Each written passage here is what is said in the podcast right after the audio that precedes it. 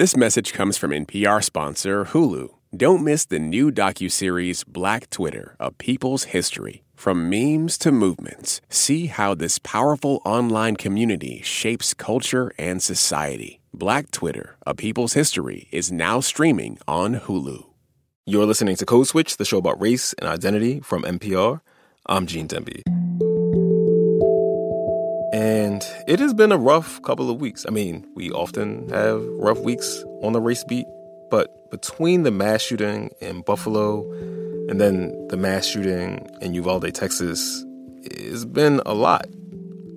So after that shooting in Uvalde, people were angry and frustrated, both because the details that come out are more horrific and disturbing with each passing day, but also because if you're over the age of, I don't know, 10, you have been through several rounds of this.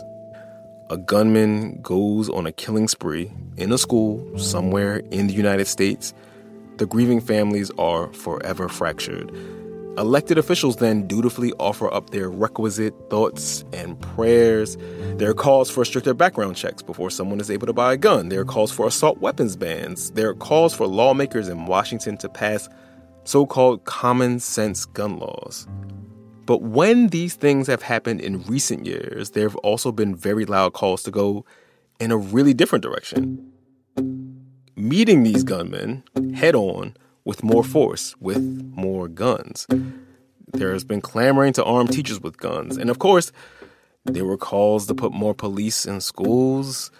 The thinking there is that if more responsible, trained adults were in schools, armed and present, they could maybe prevent massacres like the one at Robb Elementary from happening, or at the very least, they could intervene sooner. We can do a lot of things, and Texas has done a lot of things after the Santa Fe shooting. Uh, obviously, we have to do more. We have to harden these targets so no one can get in ever except through one entrance. Maybe that would, would help. I've introduced legislation to, to say schools like this elementary school behind me can get federal grants to harden their security, to put in bulletproof doors, bulletproof glass, to put in armed police officers to protect kids. $1.3 billion in federal funds. One of the things you've talked about is arming teachers. Is that a possibility in Texas? I absolutely think it's a possibility. I think that's something that should be done. Uh, they're the ones on, on, on the ground. They're they're right there. If we're going to save these kids and, and, and stop mass shootings from occurring, we have to have people that are prepared and trained to, to, to react appropriately and, and quickly. Within minutes, there was a school police officer. That voice that you're hearing belongs to Alex Vitale, Within minutes after that, there were local police. Minutes after that, there were the local SWAT team, a BORTAC unit, which is a border patrol, you know, SWAT team. There, the, the issue here is not a shortage of people with guns. He runs the Policing and Social Justice Project at Brooklyn College, and he argues that keeping schools, and really the public at large, safe involves thinking of solutions that go far beyond policing solutions that get at the root causes of some of this violence and that might help prevent it before it even starts. Policing, he says, is not the answer. The answer is more complicated than that. You know, there's no there's no magical switch that if we could just find it, we could turn off all police, right? This is a long-term project of transformation. Alex says there are effective and meaningful ways to reduce violence in schools and to keep children safer, but he says putting more police in American schools or arming teachers, that's just a terrible idea. So I asked him to explain. Sure. One of the things we know about violence is that when we introduce more guns into an environment, they are not used to quote unquote get the bad guys. They end up generating accidental shootings, suicides, increases in interpersonal shootings and the deaths increase. You know, after Parkland, Florida, there was talk about arming teachers, and some teachers did get authorization to carry guns. And immediately we saw accidental shootings happening. Hmm. In in one case, a, a, teacher, you know, was displaying the weapon and it discharged, hit the ceiling, and the bullet fragments hit students. Wow. Fortunately, none of them were seriously injured, but imagine multiplying that by a thousand or ten thousand with the mass arming of teachers. So, quick question: so the teacher was just displaying the gun in class, like just to show it. Well, well, it was actually supposed to be a lesson on gun safety. Oh wow.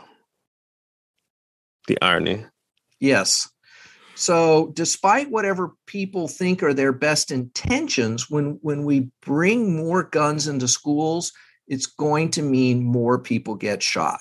Hmm. You also mentioned that when more officers are brought into schools, that has a disproportionately negative effect on students of color, on students who have disabilities, on queer students. Why is that? And what do we know about what that, those effects are? Well, first of all, we just have to be crystal clear here that the research shows that school policing is not effective in protecting students. We now have decades of research that has failed to find any real public safety benefit to school policing. Instead, what we find is that policing criminalizes youthful behavior that is deemed disorderly, disruptive, things that historically would have been dealt with as disciplinary issues.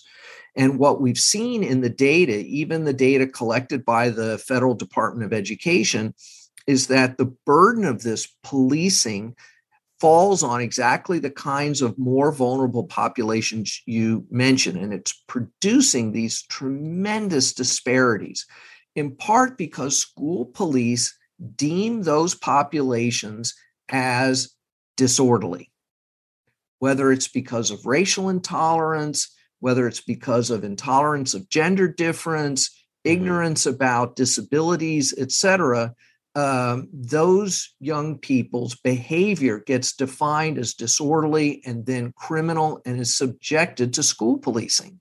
I'm thinking about that uh, infamous viral video um, in South Carolina of a 16 year old black girl getting yanked from her desk um, um, and like thrown to the ground by a school police officer. Look, this case is so emblematic of the problem because that child was in crisis. That child had recently lost a parent and was unable to focus at school for obvious reasons. And instead of linking that student to counseling services, mentoring, giving them space to deal with their grief, their behavior was interpreted as aggressive defiance, uh, disruption of the classroom, and was immediately criminalized with violence. And the friend who knew that this was what was going on and videotaped the incident was also criminalized by the school police. Hmm.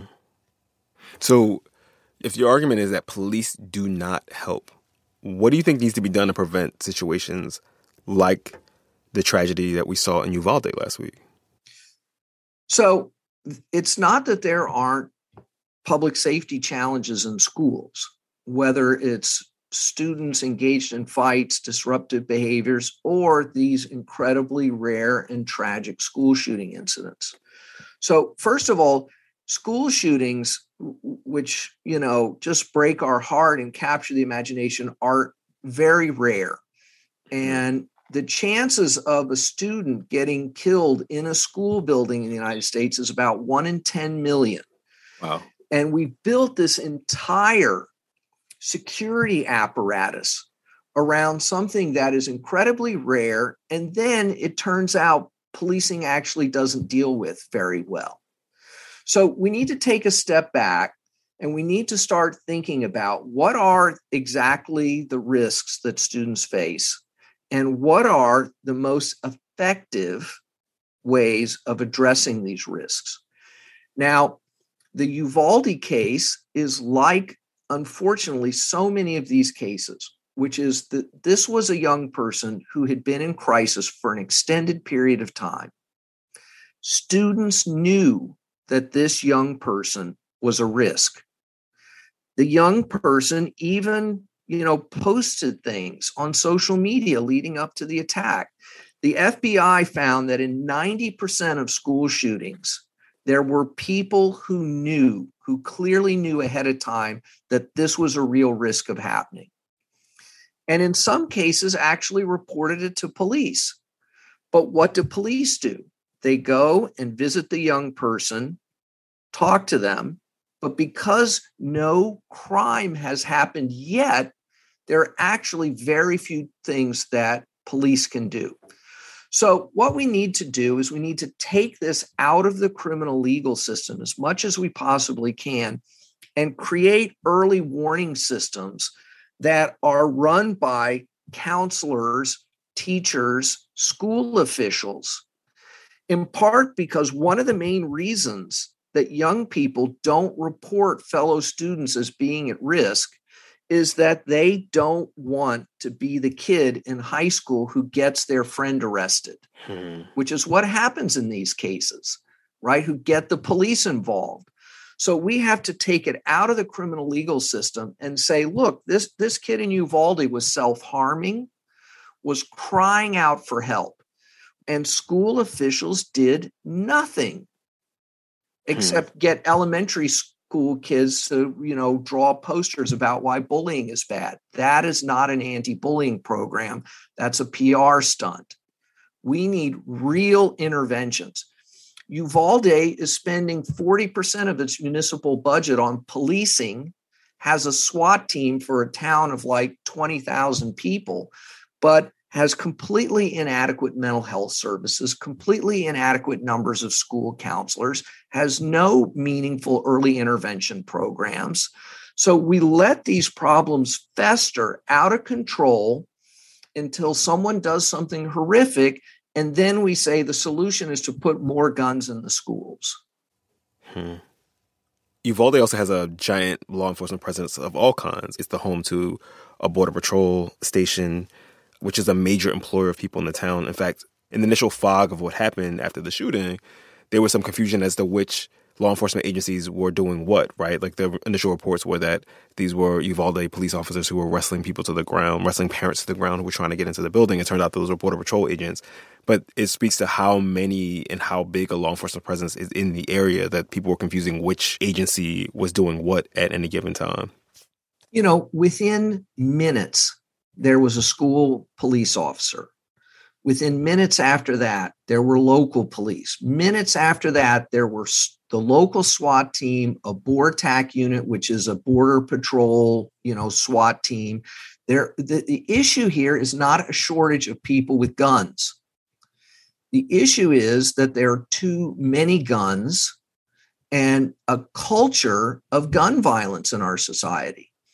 And we have to quit thinking that no matter how well trained, well deployed, well armed the police are, that they're going to be able to prevent these things. Because no matter how quickly and aggressively they show up, people are already going to be dead. You say that events like like the shooting at Robb Elementary School are rare, but shootings in the United States are not rare. They're really common. They are so common that they don't even like register to most of us. So how do we square this argument that what we need is less policing with the fact that violence in America is a quotidian part of life? Well, so is policing, and it doesn't seem to be helping, right? I mean, we have a massive infrastructure of policing in this country, and yet the violence continues. So where you know, I think we need to really ask some tough questions about why we put all our eggs in the basket of an institution that doesn't appear to be doing what we think it does.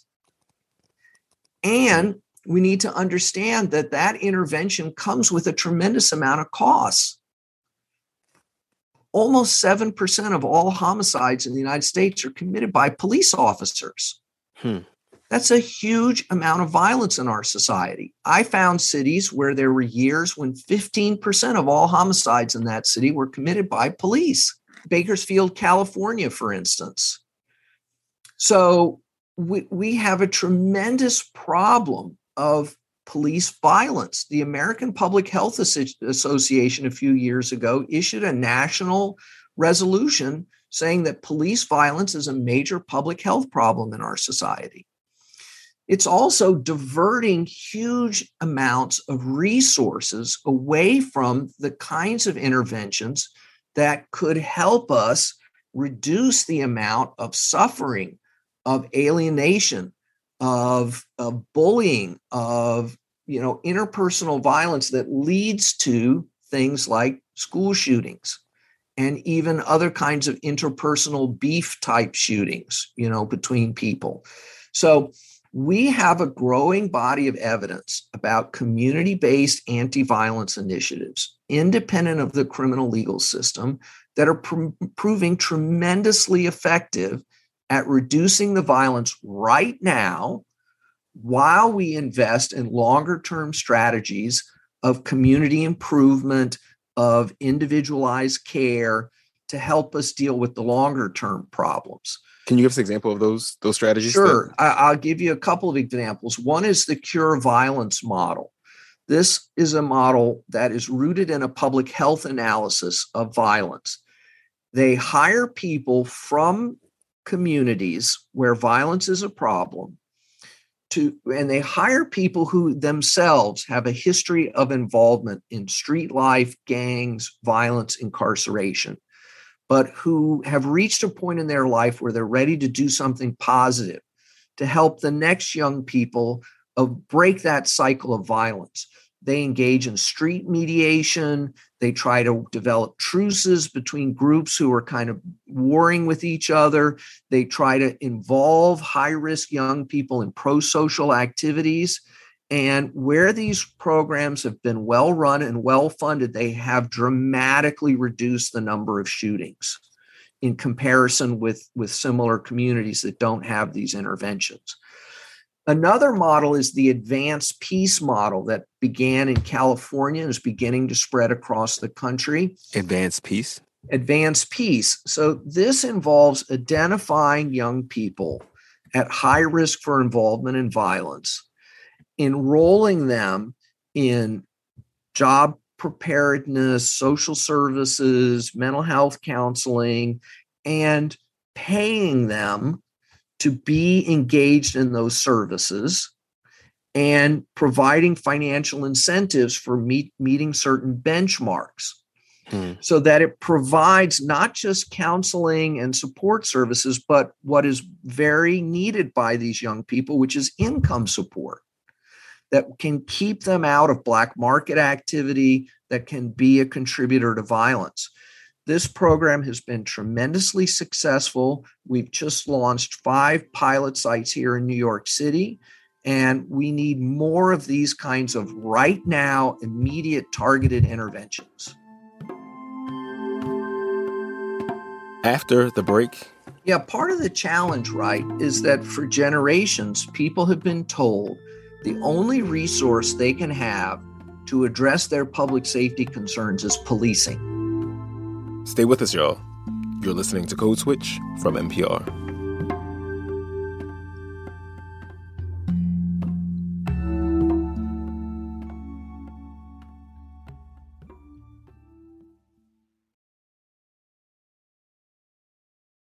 Support for NPR and the following message come from the American Cancer Society. Dr. Alpa Patel leads a team that researches cancer risk factors, and she shares how a new study aims to impact an underrepresented community.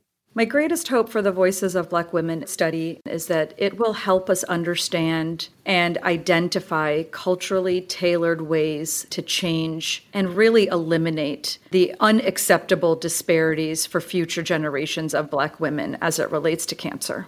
To learn more, go to voices.cancer.org. This message comes from NPR sponsor Squarespace. Kickstart or update written content on any website, product description, or email with Squarespace AI, generating instant personalized results that know and show your brand identity. Explain what your site is about, choose your tone, and enter what you need to get short or long form text. No matter the placement, Squarespace AI makes it easier to go live, stand out, and succeed online. Use code CODESWITCH to save 10% off your first purchase of a website or domain.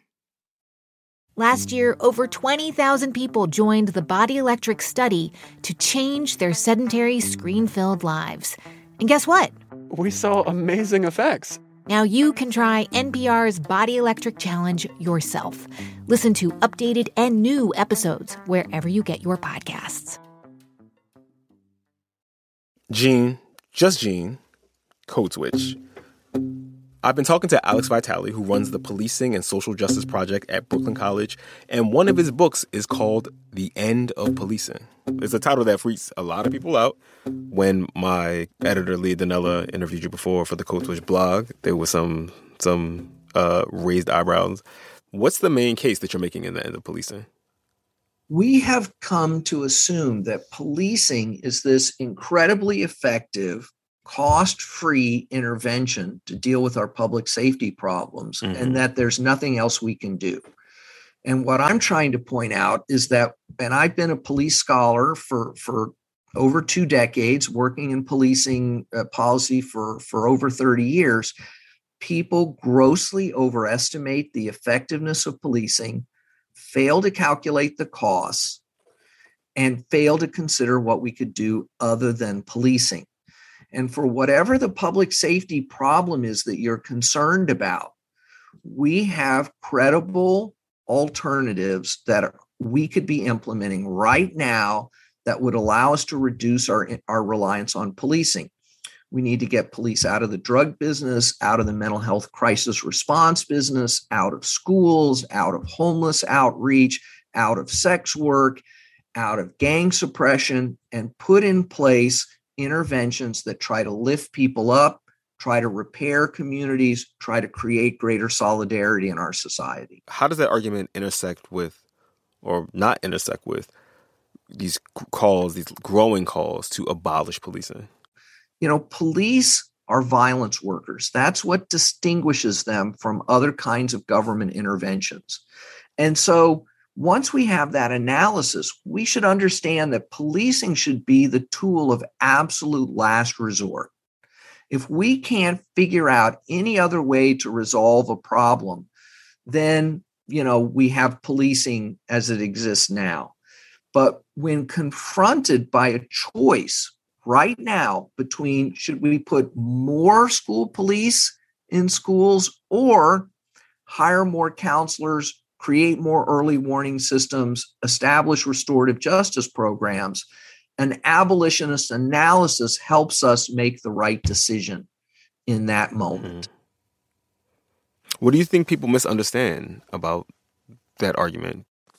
Yeah, part of the challenge, right, is that for generations, people have been told the only resource they can have to address their public safety concerns is policing. Mm-hmm they, they, when they go to community meetings they're like well we'll get the police on that. But when they ask for a new recreation center for their kids more school counselors more employment safer housing they're told you can't have those things. We're not, we're not going to pay for that. But if you want more police we'll give you more police and then they hear something on the news that misrepresents the movement that says those people want to take away all police and then you're on your own. Mm-hmm. Well, that doesn't sound very good to people. Mm-hmm. But that's not what we're saying. What we're saying is we want to build a whole new infrastructure of public safety that's not rooted in violence and racism. It, and it seems like calls for more policing are the kind of calls that are acknowledged. We talked to James Forman Jr., who wrote a book called um, Locking Up Our Own, which is about the role that black people, um, black elites, but not always black people in black neighborhoods, investment parties in black neighborhoods, you know, whether it's the old church ladies or or um, black elected officials played in mass incarceration. One of the things he said was in the late 80s, early 90s, when there was a spike in crime around the country, was that there were as many people saying that actually policing what made things worse. And even the people who were saying we need more police were also making calls for other kinds of interventions like job training programs and better housing and things like that. But the thing that they kept getting was more police. That was the only policy response that was being acknowledged, right? Why do you think that is? I think we have to understand the role that policing plays in a larger set of political and economic relationships in our society. You know, let's first start with the case of DC. Remember, DC does not have full autonomy over their politics and budget. Mm-hmm. Congress plays a crucial oversight role that sets the parameters. And also, the federal government plays a role with all cities because of the money it can bring to bear to address problems that cities face. So, what we saw happening in the 70s and 80s was this transition from a war on poverty, support cities, build up poor neighborhoods, to neoliberal austerity. And by that, I mean with the increasing globalization of the economy, the federal government took a hands off approach to supporting local places and told them basically if you want economic activity in your city, you have to subsidize the already most successful economic actors in hopes that they'll bring jobs to your community. So this led to a race to the bottom of tax cuts for the rich, deregulation, subsidies for corporate investments that left these local places essentially bankrupt, unable to provide basic services. And this is what has produced mass homelessness, mass untreated mental health and substance abuse problems, mass involvement in black market activity like drugs and sex work and stolen goods, and then those problems, which are at root economic, have been turned into problems of crime and disorder to be managed by policing. So, as long as big city mayors continue to embrace this austerity politics of you know tax breaks for downtown real estate deals at the expense of the neighborhoods they're going to lean into policing because they need policing to keep a lid on all the social problems that this economic relationship is driving. So there's an organic connection here between really bad economic policies that are making inequality worse and turning our social problems over to the police to manage. Hmm. I mean, after something like Uvalde, um, I think a lot of people want to hold on to something to feel safe and protected. I know you have kids. I'm a, a new parent. This was the first news cycle for me uh, with a story like this, and it was it's always hard to listen to and always hard to, to to to watch or cover these stories even. But it was it hit a lot differently now that I'm a parent myself. Um, and I think a lot of people like want to feel that their kids are safe and safe and protected when they go out into the world. Um, and it's hard for a lot of people, and including myself sometimes, to to not default to well, if the cops, if there were more cops in the neighborhood, or if something were to pop off, that there would be a police officer nearby that might be able to protect my kid's daycare center or whatever. What would you say to those people? People like me, I guess.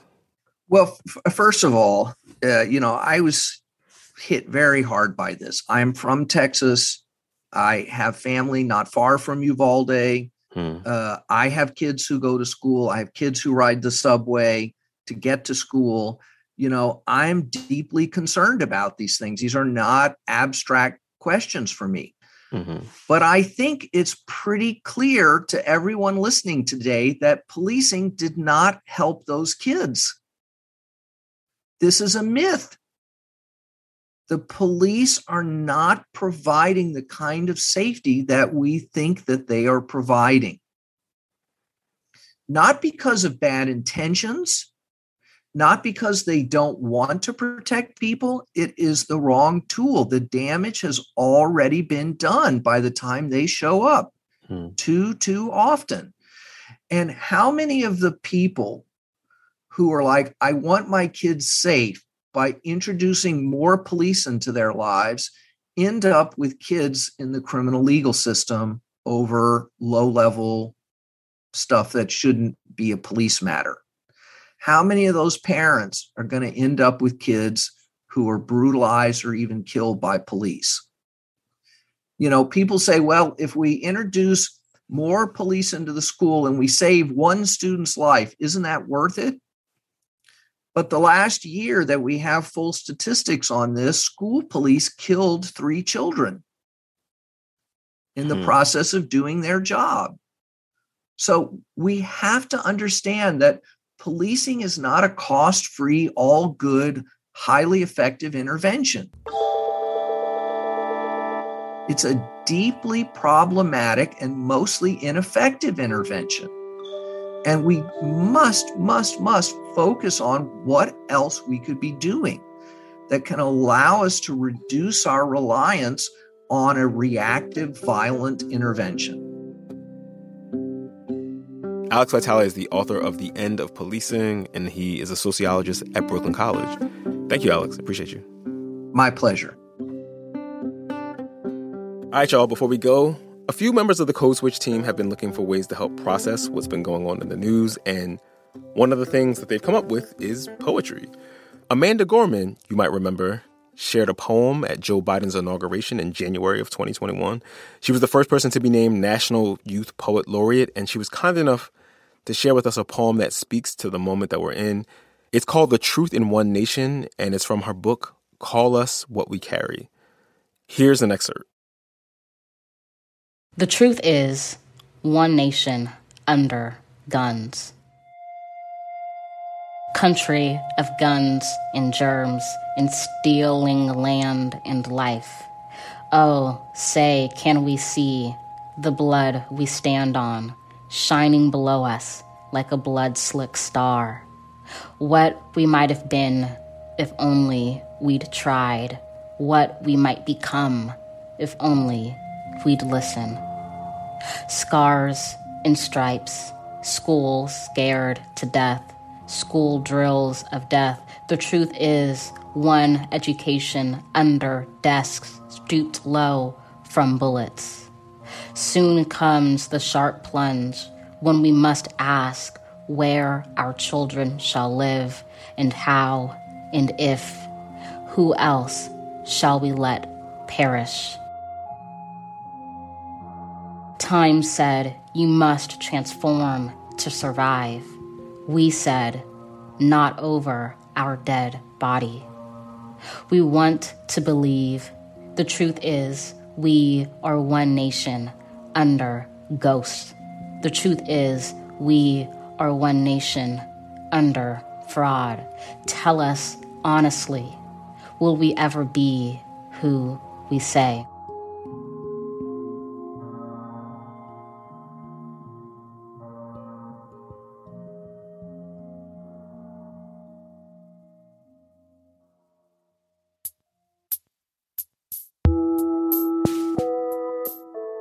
All right, y'all. That's our show. You can follow us on Twitter and IG at NPR Code Switch, or if email's more your jam, we're at codeswitch at npr.org. Subscribe to our newsletter by going to newsletters.npr.org. And, and don't forget to check back in the Code Switch feed on Friday for the latest episode of School Colors.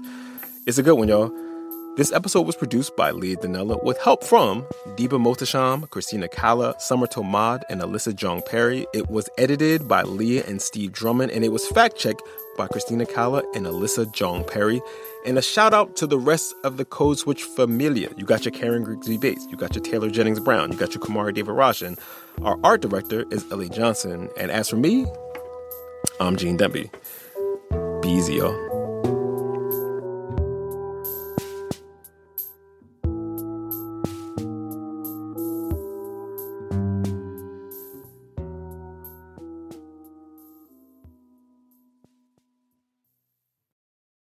This message comes from NPR sponsor Mint Mobile. From the gas pump to the grocery store, inflation is everywhere. So Mint Mobile is offering premium wireless starting at just $15 a month. To get your new phone plan for just $15, go to mintmobile.com/switch. Support for NPR and the following message come from IXL Learning. IXL Learning uses advanced algorithms to give the right help to each kid no matter the age or personality. Get an exclusive 20% off IXL membership when you sign up today at IXL.com/NPR. This is my voice. It can tell you a lot about me, and I'm not changing it for anyone. In NPR's Black Stories, Black Truths, you'll find a collection of NPR episodes centered on Black experiences. Search NPR Black Stories, Black Truths wherever you get your podcasts.